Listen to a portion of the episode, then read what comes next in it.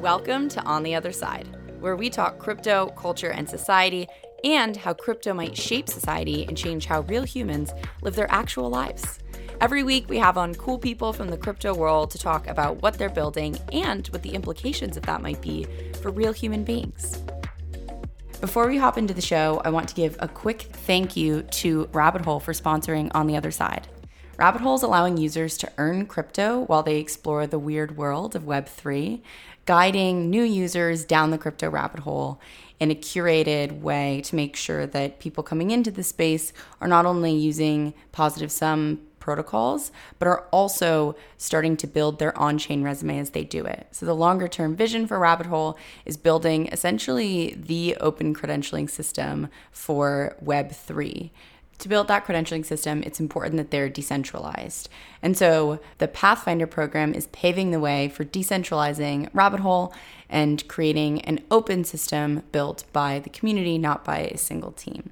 If you're interested in learning more about Rabbit Hole, check out Rabbit Hole at rabbithole.gg. You can also check them out on Twitter, rabbithole underscore gg. All right, let's hop into the show. I am here with Yancey from MetaLabel. I'm so excited to chat today. Thank you for coming on the show. What's up, Chase? Long time listener, first time caller? I feel like this has been quite a long time coming, and I am beyond excited to talk about some of the things that you are working on. Before we dive into that, do you want to give a little bit of background on you and how you fell down the crypto rabbit hole? Yeah, totally. I grew up on a farm in Southwest Virginia, and my whole life I dreamed of the wider world, and I loved music and culture. And my first career was in New York, working as a music critic and starting my own record label and just being involved in interesting projects. That turned into starting Kickstarter and leading that ultimately as uh, CEO. And then I stepped away from Kickstarter in 2017 and and when I did, I had a project in the back of my mind of trying to understand better the system of value that we live within. One of the major projects that happened while I was CEO as, as Kickstarter was we became a public benefit corporation. And we rewrote our legal charter to say that we should be held responsible not just for maximizing the financial value of Kickstarter, which is what for profit companies are assumed to, to do, but also we were taking on all these other commitments. And that process had made me think a lot about how is it that financial value has become so predominant as the main value driver in society. And it occurred to me that societies used to be operated by values, plural, like the humanities version of the word, which is about the goodness of things, but you know, it's trying to understand what's beautiful or what's moral or what's right or what's wrong. And that over time, those philosophies have been replaced by a singular notion of value expressed in, in economics and, and in financial terms. And I spent two years researching that topic and writing a book about it called This Could Be Our Future. And it was during that process of thinking about really how do you move values, those humanities concepts, those softer concepts, how do you move them across the spectrum to more like a hard value, to something that a group of people in a boardroom could look at and say, oh, this decision will be harmful in these various ways and, and we can demonstrably prove that and understand that. And that that led me to think a lot about and really get interested in crypto. Because crypto i saw was a place where because it was programmable money because it was eh, made to measure and, and look at on-chain assets um, that here was an opportunity to define values numerically to, to express them in a new medium to, to build systems that respond to inputs and desired uh, outputs beyond just like what is the growth rate or what is the financial take of a system. And so that led me just to become very curious and to start reading about it, just sort of being a lurker. And then I would say, you know, it, it got deeper for me about two years ago after the pandemic, um, just culturally being interested in what was happening, helping digital artist friends getting into NFTs. And I'd say for the past nine months, working on MetaLabel and, and other projects, it's been pretty much my full time uh, is lurking in the world of Web3 and trying to sort out signal from noise and trying to generate my own ideas about what I think is important. And I've really loved the experience. You've you've been someone who's helped me on that journey. Peter Pan is someone that's been very helpful to me on that journey. A lot of folks I've, I've been fortunate to be advised by, and um, yeah, and I, I, I'm really happy to be here. Well, we are very lucky to have you in this space. And I'm very grateful to have met you because the way that you think about a lot of these things blows my mind every time I think about them. Like, it's not just one time, it's consistently approaching a lot of the way that we're building in crypto from this perspective that feels so human and grounded, which I really, really love. And Metalabel, which I'm very excited to talk about, is one of those things that right before we started recording, I was telling you conceptually and as I I tried to think about it in practice, I'm like, oh yes, this makes sense. And then you you bring in other elements that I hadn't even considered, and my mind just kind of explodes. So I am so excited to talk about Metalabel and what you're working on and thinking about there. Do you want to give a little bit of backstory on how that specific concept came about? I would love to. So, uh, about a year ago, I hit a creative wall. At the time, I was I had a podcast, writing newsletters. I had a community I'd started and was leading. I, I had a couple book projects I was working on, and there was one day I was sitting exactly where I'm sitting right now, and I was just so over it. I, I, just I was being pulled in so many different directions, so many different contexts, and I I really hated the experience. And right at that moment of feeling real despair, I just had this thought pop into my mind. Um, and it was inspired by a book I was reading at the time called Our Band Could Be Your Life, which is a book about the history of indie rock and hard rock in America in the 1980s. And I've read the book many times, and the book tells how independent music started in this really entrepreneurial way of small groups of people starting bands, starting labels, starting scenes where they're just expressing whatever their weird vision is of what music should sound like. And what really supported these scenes were these labels where a person or a small group of people would create a lightweight business entity. They would start putting out records by people in the scene. They would sign artists who were in the scene. Uh, they would promote the wider genre they're a part of. They just did all these different functions in support of like punk rock or hardcore, really esoteric kind of forms of music. And and when I thought about those labels, you know, it occurred to me that like a, a punk label performs so many different functions. They sign bands, put people on tour, figure out all sorts of boring back office stuff. But everything they do has the same end goal. It's all manifesting more punkness in the world. Like there's a there's an output, there's a cultural output that results from everything they do. And so when I like looked at these projects that were filling me with so much dread, it occurred to me that while they existed in a lot of different contexts, I was collaborating with a lot of different people. They were kind of all over the place in one way. If I looked at them another way, all these projects were doing the same thing. Every single one of these projects was about exploring this concept of value. Every one of these projects was touching the notion of how we define the self. And I suddenly realized that actually, maybe I'm a label. Maybe I'm a label. And, and when I saw my work as like a catalog, it, it totally changed my relationship to it. I went from feeling overwhelmed by how much was on my plate to feeling excited and energized because, because I could see how these things connected. And I, I suddenly felt the freedom to not do everything at once, you know, to think, okay, well, I'd, i want to just focus on my next release.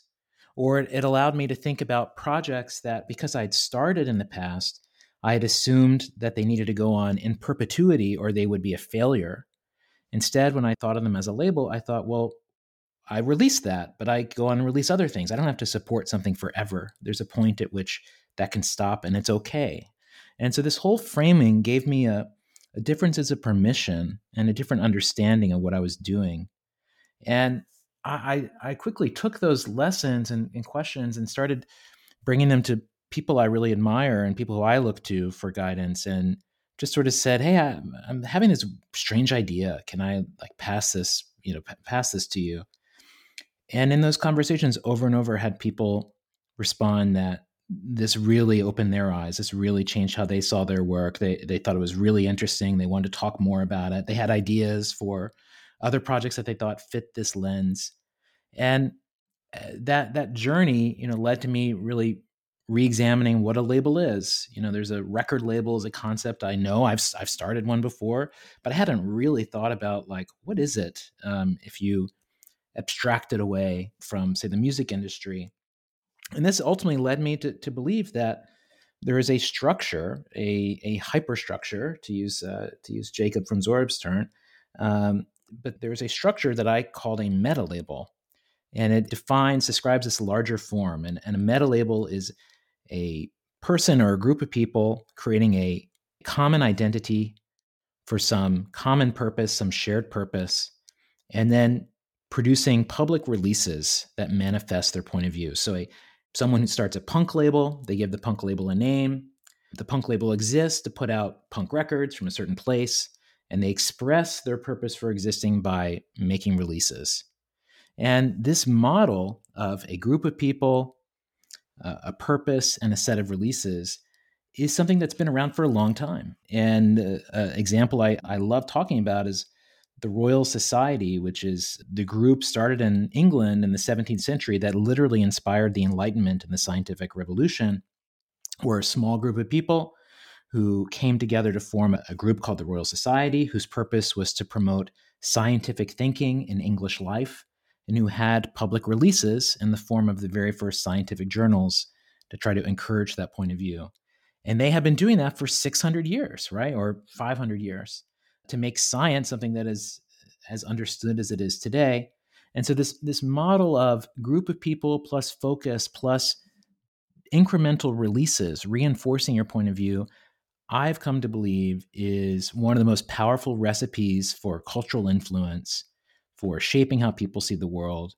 And that is really an answer to the creator economy, where just as I had been sort of trapped in my own kingdom of too many projects, in the creator economy, we, are very individualized. We're chasing eyeballs. We're, we're desperate for dopamine hits.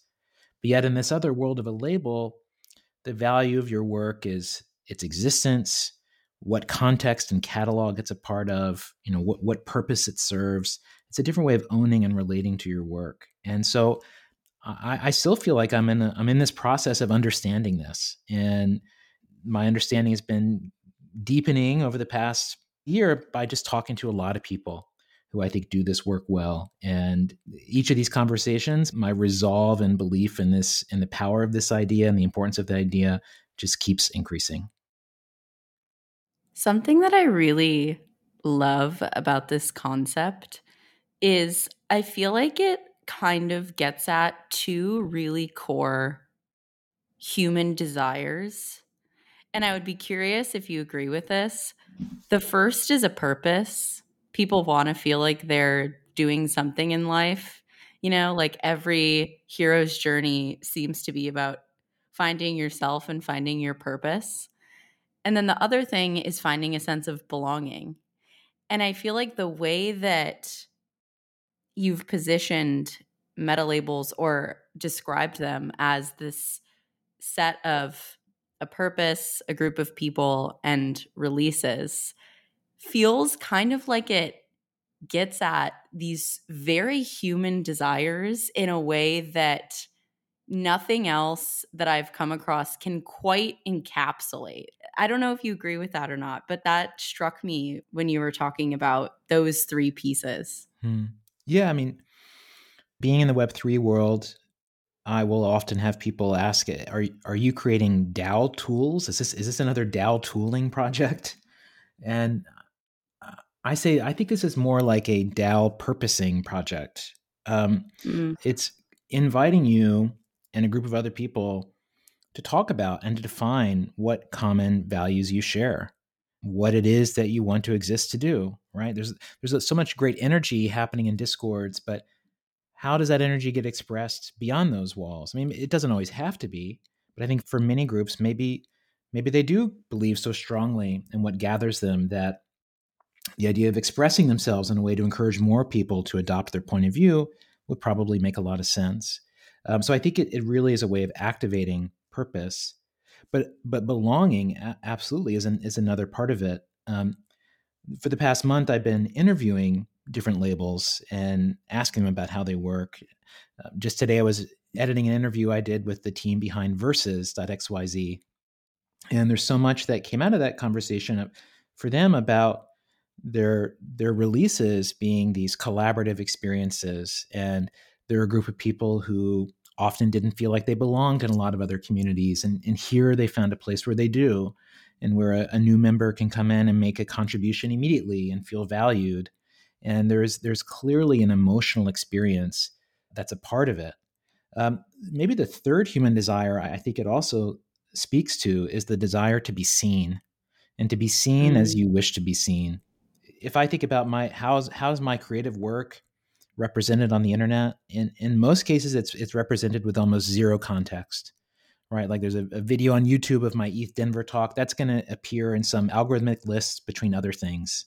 Um, you know, I have pieces on Medium, on Substack, on my personal website, different podcasts. Like my own creative output is something that I own in some way with my personal website, um, but not nearly to the degree to which I, want to. And so, a, sort of a core strategy of what we're building and, and how we're approaching what we do is, is this idea that context is queen, that the value of a work comes from the context it exists within. The value ascribed to a person comes from the context they exist within. Um, the internet in many ways does a great job of context. You know, all the horizontal rabbit holes of Wikipedia are a perfect example. But our own ability to define our own personal context or the context of our creative output as individuals or as groups is like kind of limited. And this is where you see like these brutal solutions like people have a link tree in their IG account and like the link tree of list of 20 links is supposed to be what generates meaning and understanding of who a person is, which of course is ludicrous. So I think that we are starving for context that allows us to be seen the way we wish to be seen. And I think that when you, as a creative person, put your work in a catalog, whether it's your own personal catalog or a catalog where you sit alongside other artists, that's where you get that context that creates meaning, that allows someone to feel seen. And so I think that's another part that the creator economy does a poor job of, and that my, my hope is that MetaLabel will do a better job of. I really love the idea that the creator economy is a little bit lonely and that this notion of a label brings people together in a way that feels much more meaningful but also like you can do a lot more and what what i'm very intrigued by is this question of what does it look like to live in a world of many labels and how do those things manifest which i know is kind of like asking you to predict the future. But i'm very curious what you think this could become more broadly.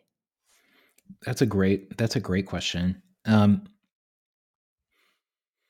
first just like the the first instinct that was on the tip of my tongue as you asked that was this is perhaps a world where less content is being produced Mm. Um, you know, do we all need to be sending out a newsletter every week? How much better would we be if we were part of a consortium of other people and we each sent out one newsletter a month, but we all shared, say, subscribers? So we had an economic arrangement that felt fair between us. I think that you would see the scales tilt more towards the personal well being of the creator versus that being optimized for versus the creator's placement in an algorithmic list being what's optimized for. So I I think it looks like a a more deliberate kind of creative process of you know I, one of the things I think of when I had this moment of looking through my past work and thinking of it as a label, I I went through everything I'd done and there's a lot of things I looked at and I didn't want to have remembered in posterity because I didn't think they were very good anymore. Um, but there's certain things that met a, a, certain curatorial filter that I thought, oh, this this was a release. This gets a catalog number. And so I also think in a world of labels being more understood, that there's still a lot of experimentation, a lot of activity that's happening below the threshold of a release. But yet we're also having our moments, and maybe it's more like once every three months versus every week, where we're really trying to put our social weight behind an idea, where other people are helping us do that, where we're making things that feel like they matter versus something that you're just hoping someone catches a glimpse of. And I think that in the future I root for is, is not one where labels are elitist and exclusive. I think every label has to be curated in terms of what appears in it. But I want a world where there are so many labels, and being a label is a democratic, bottoms up process. Starting a label is, is democratic and bottoms up. That every creator, every person with a cultural point of view has a group that they can belong to if they choose to. All right, that everyone can have a home team with which they can share resources, they can share social credibility, they can bounce ideas off of, and that this is like a, a legible structure that can be funded, that can be profitable, that could be sustainable. And yeah, I, I believe that's happening. I mean, there's like all kinds of commonly held wisdom about the internet that it's like all internet bus- businesses are unbundling or rebundling things. And you know, in a way, you could think of this as a as a rebundling. It's saying that the the experience of the last decade of each of us being isolated nodes on the internet, trying to like find our people. That's been exhilarating. There's been a lot of good that's come out of that. But like, are we really all going to be creator economy 20 years from now? Like, is on the other side podcast putting out episode 1500, you know, in 2037?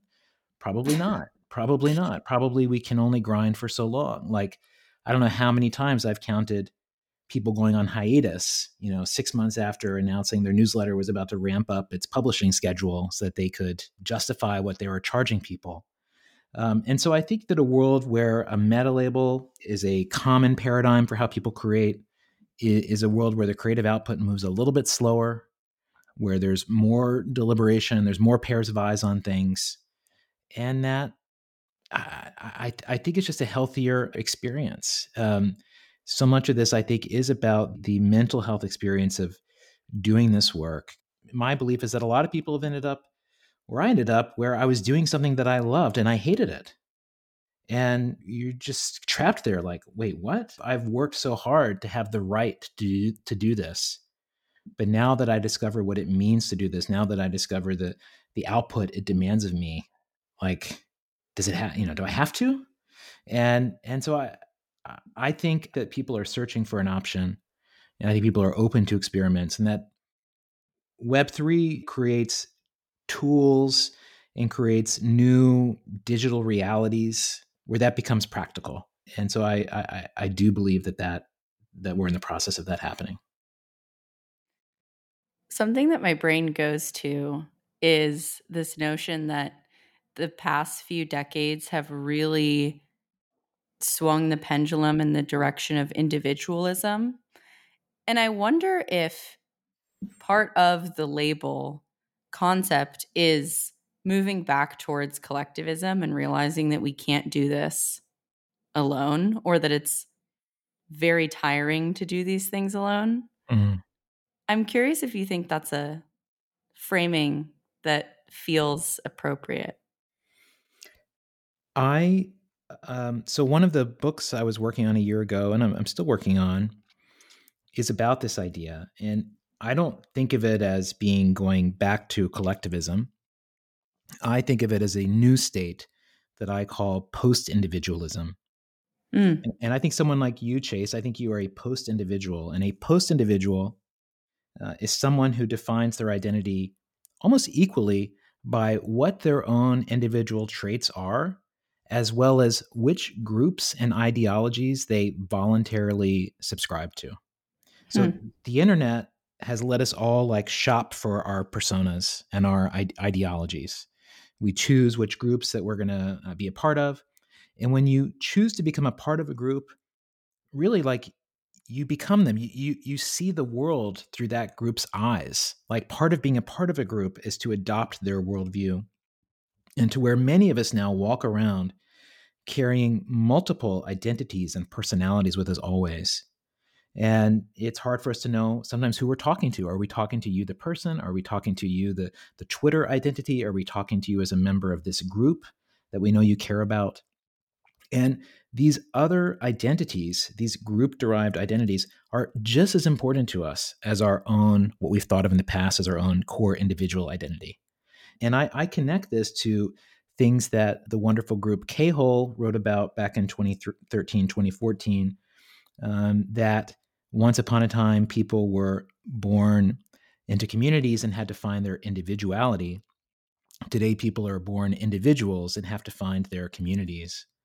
And so I think mm-hmm. for people growing up now, they grew up in the heavily commercialized Western world, where which is highly individualized. You are all a one of one consumer. Everything is specially made for you. And then the, what the internet has allowed us to do is it's, allowed us to see us really the way uh, algorithms see us. It allows us to see the things that we have in common, uh, the similar traits we hold, and and I think those things are are rising in importance, but not in such a way that people are giving up their individuality. It's like we accept that we're individuals, but now what? Like that only gets us so far. That just gets us an awkward cocktail party conversation. so how do you go a step farther than that? And to me, that that has resulted in a new experience of what it is to be a person, to where you are constantly living with multiple lenses, multiple identities, ready to be activated at any given moment. And they're meaningful, right? these are our, our digital avatars are just as meaningful to us as other parts of our identities. And so I, I, I sort of see us that like, you know, I log on, therefore I am many. Like it, we're, we're all carrying these different pieces in us. And it's just a true thing that technology has has manifested. And so something like a meta label to me is is trying to fill that space. Like okay we're going to have groups we're a part of. Well can those groups be purposeful? Can those groups have an output? What do we want to fulfill and i think increasingly we're going to be fulfilling our ambitions our creative desires with other people and not just like I'm going to go to Hollywood and make it, right? These these single dreams of making it. Uh, I, I, think those dreams are changing, and so I I, I believe that right now it's, it is a fundamentally different type of human being that is coming online, literally and figuratively, and that we have we have different sets of values, we have different desires, we have different ideas of what a good life looks like, and the world is is slowly turning on its axis. I think to reflect that. I really love that concept. It kind of reminds me of this idea that ultimately Web3 is really about freedom to opt into systems and opt out of them, mm. where we have this ability to say, this system doesn't work for me. That could be the monetary system that you currently exist in, or that could be Bitcoin.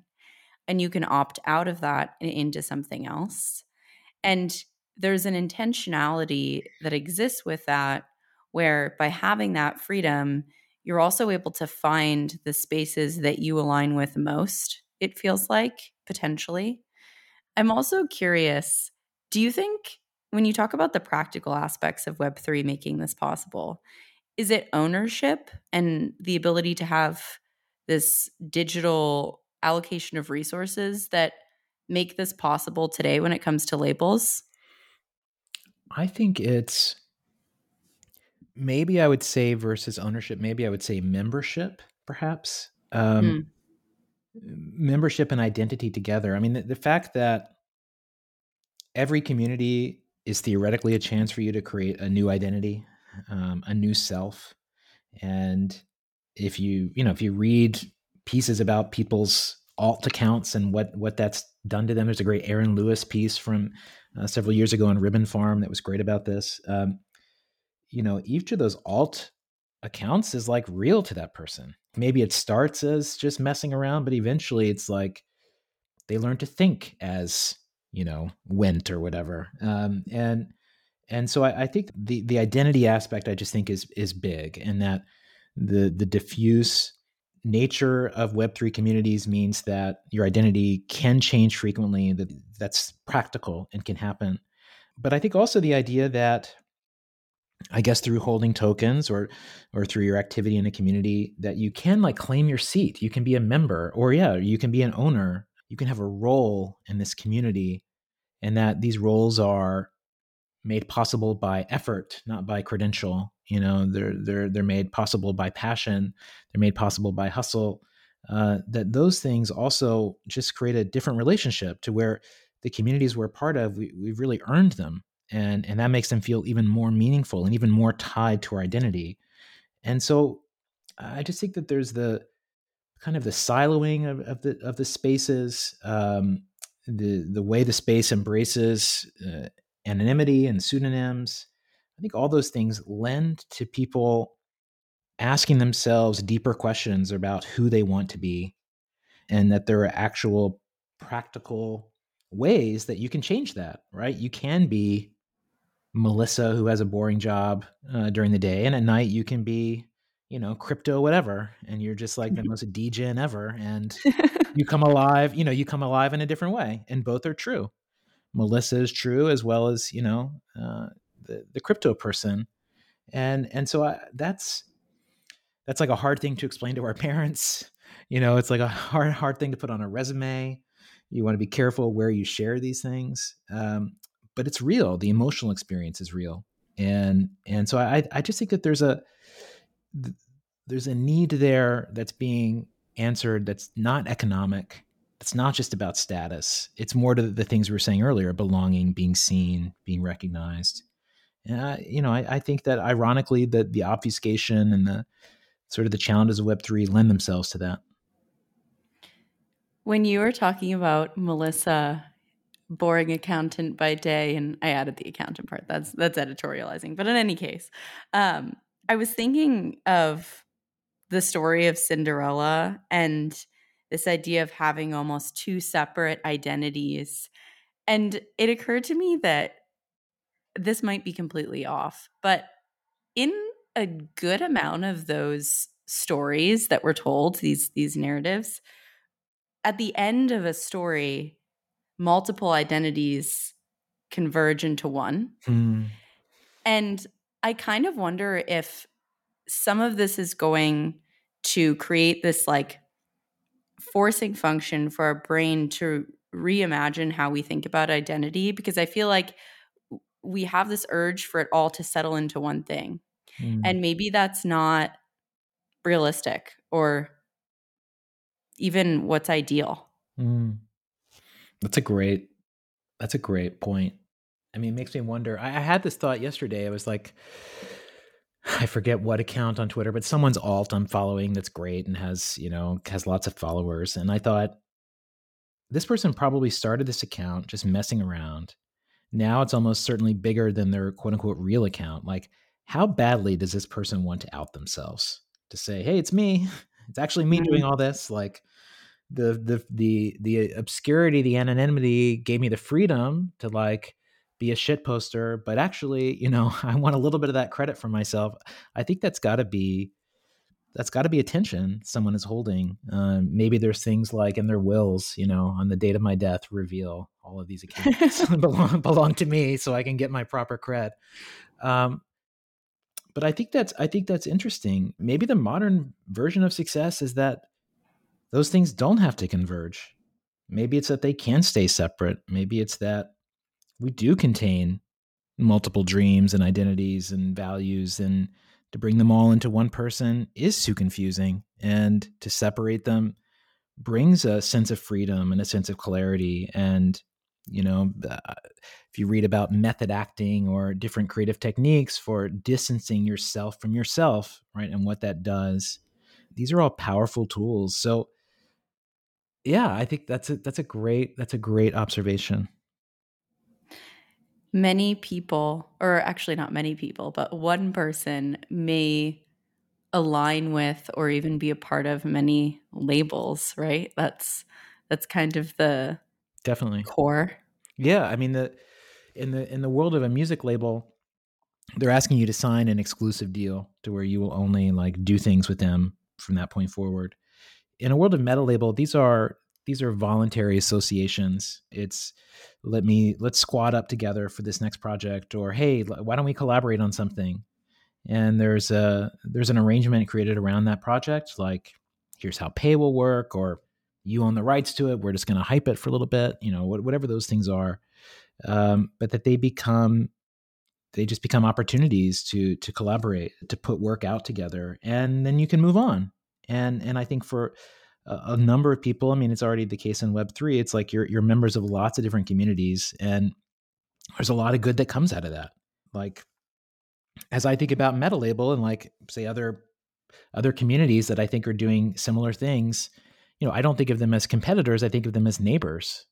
And you know, I've always lived a life where I I like go in and out of neighbors' houses, and they go in and out of my house, and I, I like to be casual with my neighbors. You know, I, I I like to know each other well, and you know, I'd love to have that that spirit um, and how we are oriented, and and I think that is yeah, it's just not it's, it's not zero sum. It is a, a collective pie that we grow in a lot of different ways, and all the models of interdependence that people like Matt Dryhurst and Holly Herndon have been advocating for for so long, they really resonate, and they really do feel like part of the a path forward.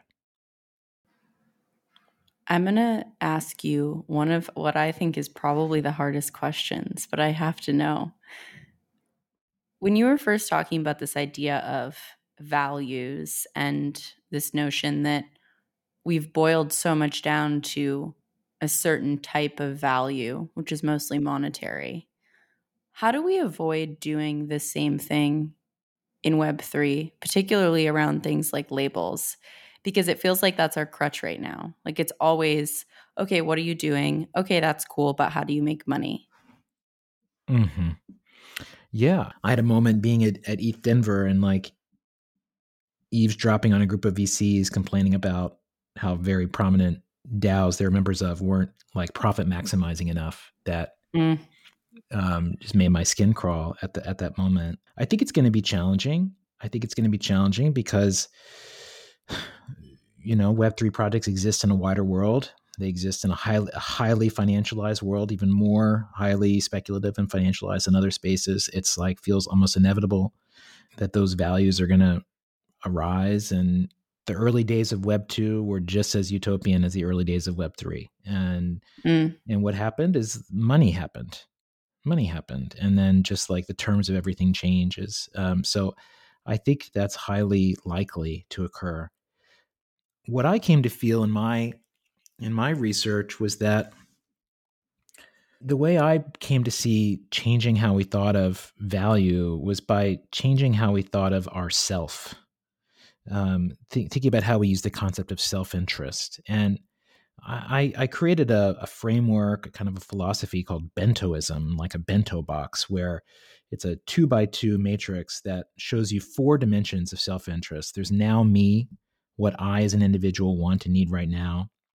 There's now us, what the people in my life who I care about want and need right now. There's future me, what the person I hope I become wants me to do. You know, my my future me becomes real or not real based on the decisions I make in any given moment. And then there's future us. How do my decisions affect my kids or like everybody else's kids? And this map, these four dimensions of self interest, really came to feel to me like the real spectrum of what we should be caring about. Like the, you could very easily rationally make the argument that all of these things are are truly how we should define and think about our decisions. But it's it's hard. It's hard because it takes energy. It's hard because we live in a culture that has really defined the self as now me. What do I want right now? But you know, this is a this is a dangerous point of view. A, a great example that shows the power of like bento thinking is to think about a smoker a smoker asking their bento, uh, "Should I quit smoking?" If they ask that now me voice, um, that n- now me voice says, "Yeah, keep smoking. Like we don't want to go through the pains of quitting. That's going to suck." But every other dimension of your bento, the now us, future me, future us, they all say smoking's a terrible idea. Like, what are you doing? Stop right now. And where we get stuck is seeing that only that now me desire is real, right? And struggling to see those other spaces.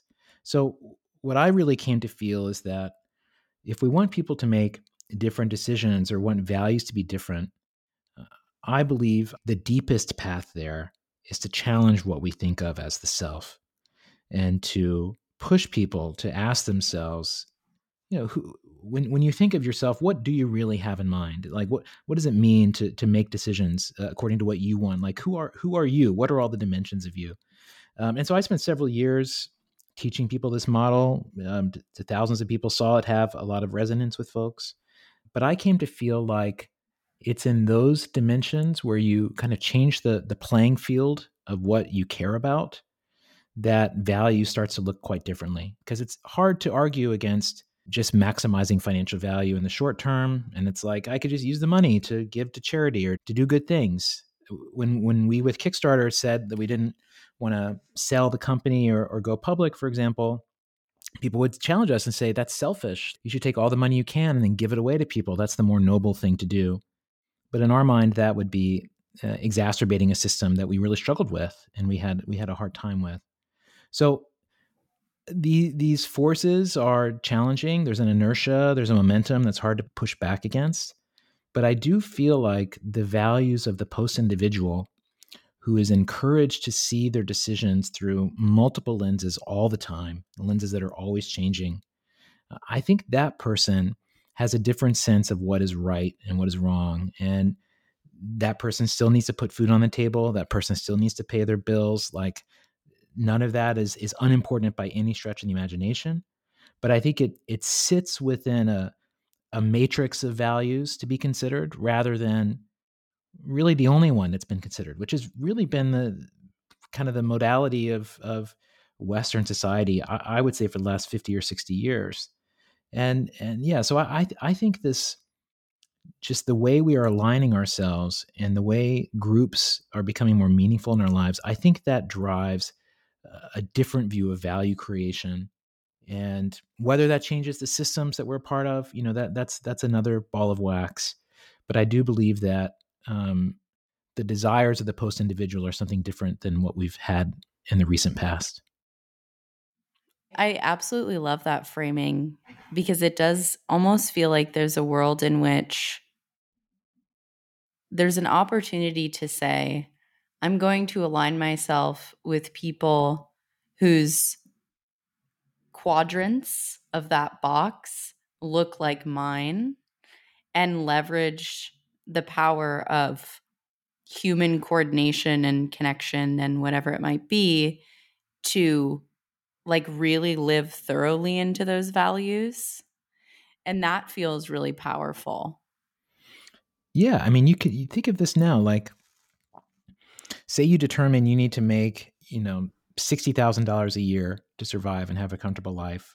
Option one is you get a job somewhere, um, a white collar job that pays you that amount, and you spend 40 to 50 hours a week doing that job and you're satisfying that financial demand.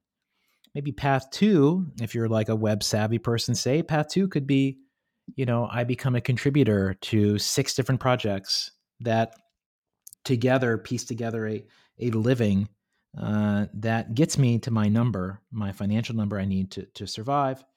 But yet the path of which is far different. You know, I'm I'm, I'm a member of different projects. I have a lot of different collaborators, a lot of different allegiances. Um, both are paths to like 60 grand and satisfying your Maslow's hierarchy of your basic needs. Um, but the lived reality couldn't be more different between the two um, three years ago, any option other than like the just get a job seemed like, are you as is Chase okay? Do we need to talk to Chase? And now it's like, yeah, okay, yeah, I can like I can be like a Web three Uber driver. You know, I can hustle, I can hustle together some stuff and learn on the way. And you know, long term, how how sustainable is that? We'll see, we'll see. But I think that there is a different set of options that bring with them a very different set of values and choices and assumptions that to me that that's the thing like post covid that doesn't go back in the box is, is, the idea of what work is. I think i think work has permanently changed as a result of covid. Um, and that's where you get those kinds of choices of like well maybe i don't have to give up my entire identity and self to this one thing i don't believe in. Maybe, maybe there maybe there is a path that's possible that's you know, riskier is more challenging in many ways, but maybe in other ways is more rewarding. I absolutely love that. I know we're about to wrap up, but before we do that, I have to ask you have a segment at the end of the show, which is what is your favorite thing in your wallet? It could be an NFT, an ERC20, anything, but what is your favorite thing in your wallet? I have a few things I really love. I, I love my channel founding member NFT from Holly and Matt, supporting their work. I love, I have two pieces by my great friend Raphael Rozendaal, who's an uh, amazing digital artist who's like top five selling NFT artist on Foundation last year. Um, I, I talked him into listing his work on Web3, but I'm very proud to be the owner of a couple of Raphael's pieces. And then probably number one is my Metalabel founding member NFT, which appeared in my wallet a week ago. And I hope is one that ends up having a lot of value and, and meaning for me and, and a lot more people. I absolutely love that. Yancey, thank you so much for coming on the show. Where can people learn more about MetaLabel and find you? Yeah, metalabel.xyz is our URL. There, we're going to be putting out new drops on a monthly basis. So, our first drop was the concept itself, expressed in words, pixels, and code. And there'll be another drop happening later in March and in April. And you can find me at uh, ystrickler.com or on Twitter at, at ystrickler, Y S T R I C K L E R. And Chase, can't thank you enough for having me on. This has been great. This has been so much fun. Thanks so much for coming on the show. If you like what you heard, please make sure to rate and subscribe to the podcast. I always forget to do this for podcast day like, but it's actually super useful. Also, if anything resonated with you or if you want to continue the conversation, hit me up on Twitter. I'm at Chaser Chapman. I absolutely love talking about these things. Thanks again for listening.